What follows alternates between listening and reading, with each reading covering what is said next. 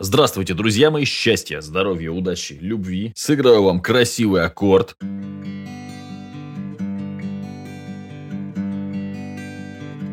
И расскажу про сетевой бизнес, потому что я с этим делом, так сказать, на короткой ноге в каком-то смысле. Въехав в свой... Ну, во-первых, мама у меня... Мама у меня, да, простите, скрипит задница, то это возраст уже. Мама у меня в свое время работала в компании Oriflame. Насколько я знаю, Oriflame переводится как «яркое пламя». Стала ли моя мама очень богатым человеком? Ну, к сожалению, нет. Но фишка была в том, что ей давали каталог... каталоги Oriflame, и она подружкам по себестоимости, то есть не, бира... не брала наценку, отдавала всякие продукты из Орифлейма. В принципе, в Воркуте, но мне тогда было лет, я в школу ходил, чтобы вы понимали, то есть это было лето так пятнадцать, наверное, назад, может быть там двенадцать-тринадцать, ну какие-то бонусные баллы, что-то получалось и так далее. Но по большому счету денег мы не зарабатывали, то есть она просто на бонусы могла получить какие-то товары. Что могу сказать за продукцию компании Орифлейм, потому что это ну такой типичный представитель сетевого. Ну там были нормальная туалетная вода, абсолютно обычная, абсолютно обычная, кремы, абсолютно, то есть ну чего-то такого, ну нормально, ну то есть были очень красивые каталоги, кстати, приятно было взять в руки в то время, ну, интересно было. И тетки покупали, потому что не было интернета. Сейчас везде вокруг есть офисы Wildberries, Озон, можно отзывы почитать и так далее. Ну, вот как-то так. Но это одна история. Заработали ли много денег? Потому что я тоже знаю людей, которые занимались Орифлеймом непосредственно в городе Воркута в то время. Заработали ли они много денег? Нет. То есть человек, просто занимаясь только Орифлеймом, будучи владельцем всей этой сети, ну, небольшой город, но там у нее все были под нее подписаны, ну, худо-бедно смогла зарабатывать хорошую зарплату. То есть, как мы видим, получается, приходится работать и, получается, приходится зарабатывать зарплату. Не какие-то огромные деньги, миллионы, миллиарды, а конкретно зарплат. Потом мой опыт, так сказать, сетевого появился, когда я первый раз снял офис, прибежали тетки, ко мне тут же знакомиться, знакомиться и начали предлагать под них подписаться. Вот же у вас есть бизнес, вот у вас будет еще вот такой бизнес. Тогда я не помню, что мне предлагали. То ли тоже это был Oriflame, то ли это был какой-то Avon, ну не суть. Ну и так периодически у нас девчонки в институте еще где-то так вот вспоминаю, что был у меня опыт этих вот именно каталогов, каких-то в руки подержать и так далее. Ну, тут я, ничего страшного, как бы, ладно. И потом в офисе я периодически видел сетевиков, некоторые из них снимали кабинеты, довольно быстро съезжали, конечно, но в основном это все было м- в интересном таком формате. Вообще сетевое, это же такое искусство красиво себя преподнести, красиво себя продать, потому что часто видишь человека, который вот там э, оделся, красивый, все в сетевом, рассказывает какие-то истории, а у него там старенький мобильный телефон, поэтому они начинают в кредиты брать себе айфоны, в кредиты брать машины, чтобы показывать картинку красивой жизни. Очень часто это сопровождается какой-то историей типа вот я была нищей, у меня ничего не было, я там побиралась на помойке, ну а потом, соответственно, у меня все стало хорошо. И, естественно, часто сетевой сопряжен с пирамидами, хайпами и так далее, и так далее, и так далее. Здесь вот самый главный как бы камень краеугольный сетевого в том, что чтобы много продавать, вам нужно обманывать людей. Почему вы не будете продавать много, если не будете обманывать? Потому что удивить людей каким-то кремом, какой-то мазью и заставить за нее платить большие деньги, а деньги нужны большие, потому что нужна наценка, то есть сетевой, если вы не понимаете, как это работает, условно. Есть товар, он стоит X. И вам нужно с этого X отдать процент. То есть отдать процент в сеть. Пусть это будет десять процентов. Отдать процент первому партнеру, второму партнеру, третьему. И в итоге, если вы просто там посмотрите, сколько предлагают в сетевом, вот это плюс-минус наценка товара, плюс еще люди, которые, ну, то есть, понимаете. То есть у вас получается наценка на наценку, наценку, наценку. То есть, естественно, чтобы у человека была мотивация продавать, нужна максимальная наценка. То есть, ну, дураку понятно, если вы продаете кружку за сто рублей и зарабатываете с нее рубль, ну, вы довольно быстро раздуете, потому что сколько вы кружек продадите? пять, шесть, семь? Непонятно. Если кружка стоит сто рублей, а вы продаете ее за две тысячи рублей, в сетевом бывают такие истории, то понятно, что зарабатывая тысячу девятьсот, отдавая даже какой-то процент в сети, оставляя себе полторы тысячи рублей, в общем-то, продавая там пять кружек, вы, ну, в общем, какой-то смысл это уже обретает, да, а десять кружек и подавно. Поэтому часто качество продукта страдает. Приходится обманывать в каком плане? Приходится в продукт замешивать какую-то магию. Вот был такой сетевой замечательный товар, мне очень нравился. Пипеточка такая, значит, с жидкостью, ты ее капаешь в водичку, и так такой кедровый вкус, не знаю, какая-то там выдержка из каких-то орехов кедровых и так далее. Ну, то есть, обычная э, такая подсластилка, как сиропчик такой, но он не сладкий такой был. Но, естественно, чтобы его продавать по тысяче триста за маленькую баночку, люди начали придумывать, что он на микроклеточном уровне воздействует на там, ты все там, модернизирует твое тело. Ну, в общем, всякое вот это вот красивые слова, за которыми не стоит ничего, кроме, как бы, обещаний. Сюда же можно приплести всю эту историю с гомеопатией, да, то есть, есть препараты, действия которых подтверждено, а есть какая-нибудь вытяжка там из шкуры, там, антилопы, погну. Тут же обязательно, чтобы это было что-то такое далекое. То есть, какой-нибудь березой лечиться, ну, это странно. А какие березовыми бруньками какими-то непонятными, да? Там что-то настаивать, там, не знаю. А какая-нибудь, я не знаю, э, значит, вы,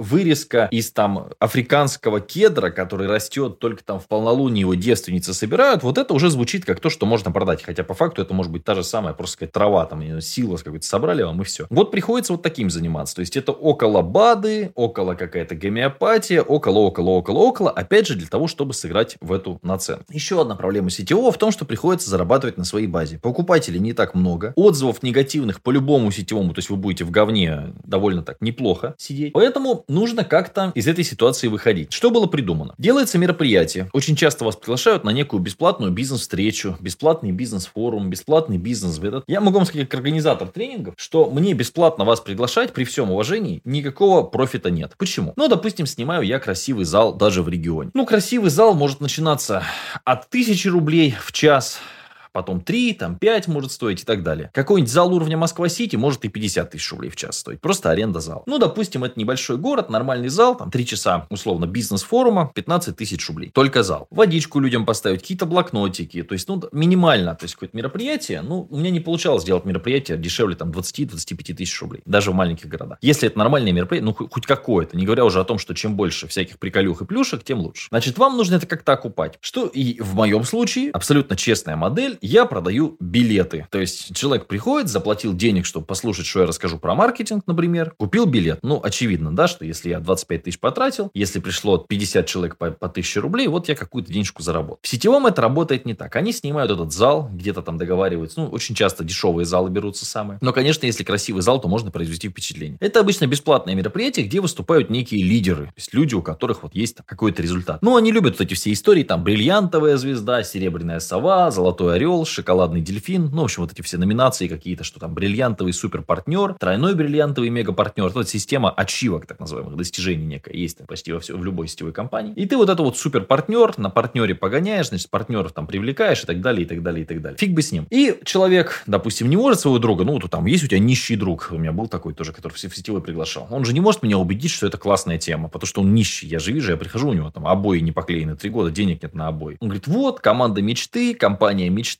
надо прийти на бесплатную встречу. И там типа лидеры расскажут, как мы будем вместе идти к мечте. А там тогда был сетевой, он занимался, он ходил, камни продавал. Причем камни были поддельные, чтобы вы понимали просто уровень. Но они там выдавали эти подделки какие-то китайские дешевые, за тигровый глаз, за какой-то там аметист, ну за такие полудрагоценные типа дорогие камни. Они вот ходили это людям, впичивали за большие деньги, что этот глаз, этот камень приложи, значит, к почке, у тебя там не будет почка болеть. Ну, короче, обман доверчивых людей. Мошенничество, кстати. сто пятьдесят девятая статья УК РФ. Потом примерно так эту всю организацию и закрыли. Ну, не суть. Он говорит, пойдем на встречу, там лидеры, лидеры, они расскажут. Ну, то есть, вот таких вот бесплатных дураков, которых друзья наприглашали, люди приходят. И там же воз... такое воздействие массовое. То есть, критическое мышление у человека в толпе, оно сильно отключается. То есть, когда ты, ты каким бы ты умным не был, но если там сто человек прыгают, а ты сидишь один, ты будешь себя чувствовать некомфортно. Я вот когда на Синергию тоже ездил, помню, что прям себя прям ловил на мысли, что насколько мне некомфортно сидеть, когда все вокруг там скачут, когда какой-нибудь спикер там какую-нибудь ерунду со сцены, там, давайте все попрыгаем, друзья. И, ну, вот, вот это тяжело. Вот, вот эти все танцы, вот эта эйфория обязательно. В состоянии эйфории человеку проще продать. Ну и ты приходишь с этим нищим другом. На сцену выходит какой-нибудь дядька в красивом пиджаке, который начинает хвастаться своей жизнью. Говорит, что у него есть там пиджак, у него есть машина, он пятнадцать раз там в, в, в году ездит в отпуск, ни в чем себе не отказывает, потому что он занимается сетевым бизнесом. Продает эти волшебные камни, снадобья, орешки, хачапури, хотел сказать. Хачапури, горячая кукуруза, горячая кукуруза, мороженое, мороженое покупаем, мороженое, пиво холодное, мороженое, хочу, ну, понимаете, вот эта вся история. Это все красиво звучит. Ты хочешь верить в мечту. Если мероприятие такое статусное, там бывают и девушки красивые со сцены, и девушки красивые в зале, и люди такие вроде в пиджаках. То есть, даже последний бомж вроде как бы старается там как-то, ну, выделиться, чтобы привлечь партнера. И это все кажется прикольной движу. На самом деле, как мы с вами уже выяснили, это все как бы, ну, такая себе история. Ну, окей, я в интернете нашел список, давайте его обсудим. Почему эм эл эм? Кстати, кстати, чтобы вам вы понимали, мне предлагали десять миллионов рублей за вступление в одну эм эл эм-структуру. То есть, если вы действительно можете привлекать трафик, если вы лидер, ну, как бы у вас есть аудитория, которую вы готовы обмануть, то, в принципе, да, действительно, для вас может быть неплохой идеей. Я отказался, потому что мне это неинтересно. Обманывать людей я не вижу в этом как бы смысла. То есть даже если отбрасывать моральный аспект обмана людей, есть еще один важный аспект. Ну, хорошо, сегодня обманешь, завтра обманешь, а завтра? А послезавтра тебе руку никто не пожмет. Окей, почему эм эл эм? Или если не сетевой, то что? Ну, и сразу отвечу на вопрос автора этой замечательной презентации, что если не сетевой, то надо думать головой. Первое. Готовая площадка для ведения собственного бизнеса. Друзья мои, вот мои подкасты – это мой собственный бизнес. Я могу продать в них рекламу. Я вкладываю в обработку в них звука. Мои подкасты, они зависят от меня. Я могу их записывать, могу не записывать. И здесь все зависит от меня. То есть я могу сделать этот подкаст популярным, могу его продвигать, а могу не продвигать. Ну, это вполне себе собственный бизнес, который приносит денежку небольшую, правда? Потому что больше я трачу на обработку подкастов. Это делает замечательный, красивый мужчина. Тем не менее, это мой бизнес. А если бы я подкасты записывал для кого-то, это был бы уже не мой бизнес. Я был бы наемный сотрудник. Так вот, в сетевом вы наемный сотрудник. Вам сегодня говорят, камни продавай, завтра говорят,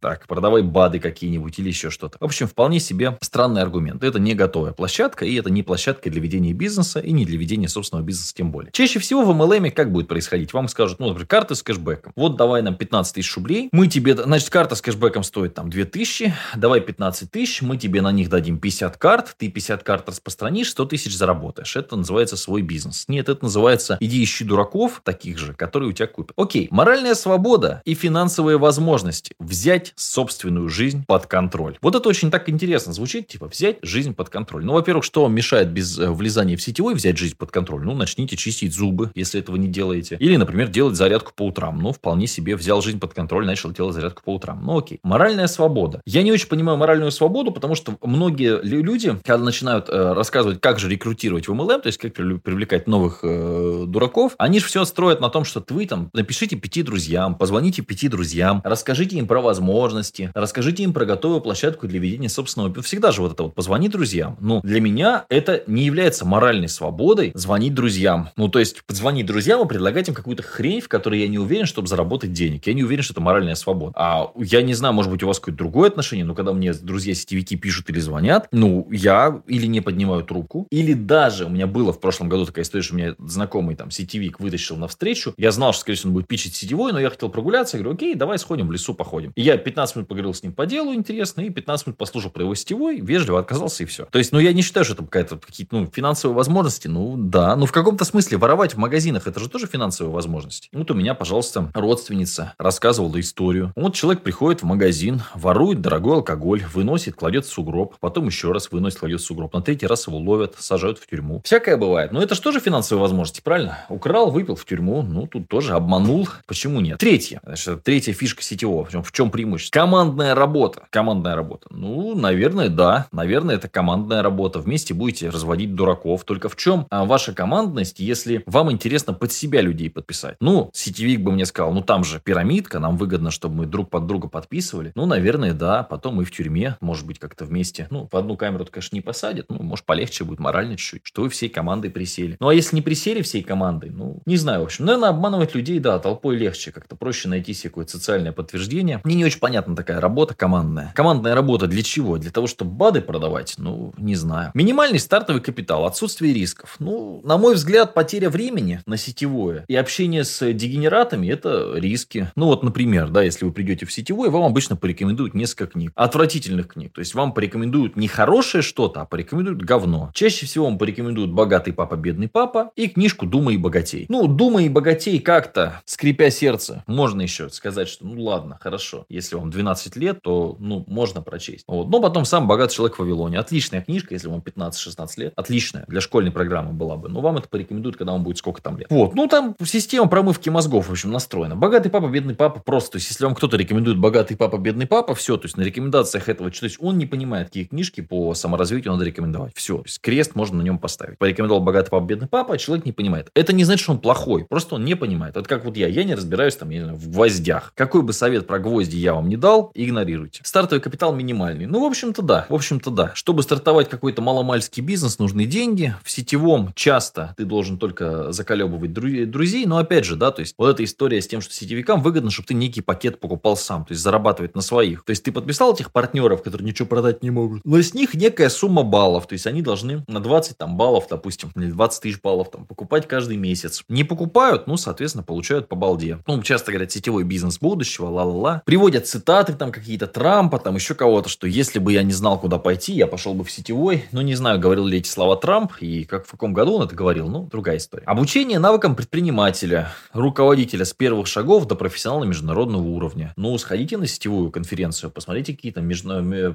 профессионалы международного уровня. Ну, я знаю, что хороший топ-менеджер в России, он может зарабатывать полмиллиона, миллион, полтора. Может ли хороший, ну, если вас всех обучают с нуля бесплатно до профессионалов международного уровня, ну, почему тогда я прихожу и вижу сетевиков, у которых там пятый iPhone, например, или там на старенькой Ладе приезжают они. То есть, в чем здесь? Профессионалы международного уровня вот так выглядят, вот, вот такие они люди. То есть, для меня просто там, почему сетевой мне противен? Потому что мне непонятно, как жить в формате, когда ты всех обманываешь. Вот в интернете сейчас модный этот термин, да, что типа вот там красивая жизнь, лухари, люди показывают. Я показываю свою жизнь, как она есть. То есть, я живу в деревне, в деревянном доме, потому что мне нравится. Да, ну, я зарабатываю сильно больше, чем средний сетевик в десятки раз в месяц. Но я, мне не нужно никого обманывать. Вот в чем красота. Я могу много лет, имея кучу позитивных отзывов, отличную репутацию, работать. И мне не страшно ходить по улице, мне никто в морду не плюнет. Ну, то есть, у меня больше тысячи клиентов новых каждый месяц. Каждый месяц. Ну, наверное, это некий показатель. Будет ли у вас столько клиентов, если вы будете обманывать людей? Будут ли к вам хорошо относиться? Ну, я не уверен. То есть, мне кажется, что сетевой, при, всех, при, при всем при том, что это как бы, ну, это красивая картинка, за которой, это, это красивый фантик, за, внутри которого невкусная конфетка, какашка вместо конфет. Вот это примерно то, что вам нужно знать о сетевом. Я знаю, что постоянно записывая там любой ролик или подкаст про сетевой с тобой начинают спорить, но, ребят, давайте так. Вот объективная вещь – это цифры. Если мы просто берем цифры дохода людей в сетевом, которые они обычно не показывают или э, просто вместо этого какое-то вранье, ну, соответственно, мы можем какие-то делать выводы. Я знаю, сколько зарабатывают люди в сетевом. Действительно, если ты топ-топ-топ-топ-топ лидер и подписал под себя кучу баранов, да, ты можешь зарабатывать полмиллиона в месяц. Я видел таких людей. Но в своем бизнесе можно зарабатывать, во-первых, больше. Во-вторых, конечно, вам будут рассказывать, что именно вы тот самый чувак, который будет зарабатывать полмиллиона. Кстати, это не огромные деньги, если мы говорим про то, что здесь обучают навыкам предпринимателя, руководителя с первых шагов до профессионала международного уровня. Для профессионала международного уровня пятьсот тысяч в месяц – это не зарплата. Ну, как бы вот я смысла в этом не вижу. Это трата... И опять же, многие говорят, ну, это же бесплатно. Это для опыта. Я не согласен. То есть, ну, опять же, да, ты можешь почитать хорошую, полезную книжку. Ну, давайте так, хорошо. Ты на необитаемом острове. Есть два варианта. Значит, почитать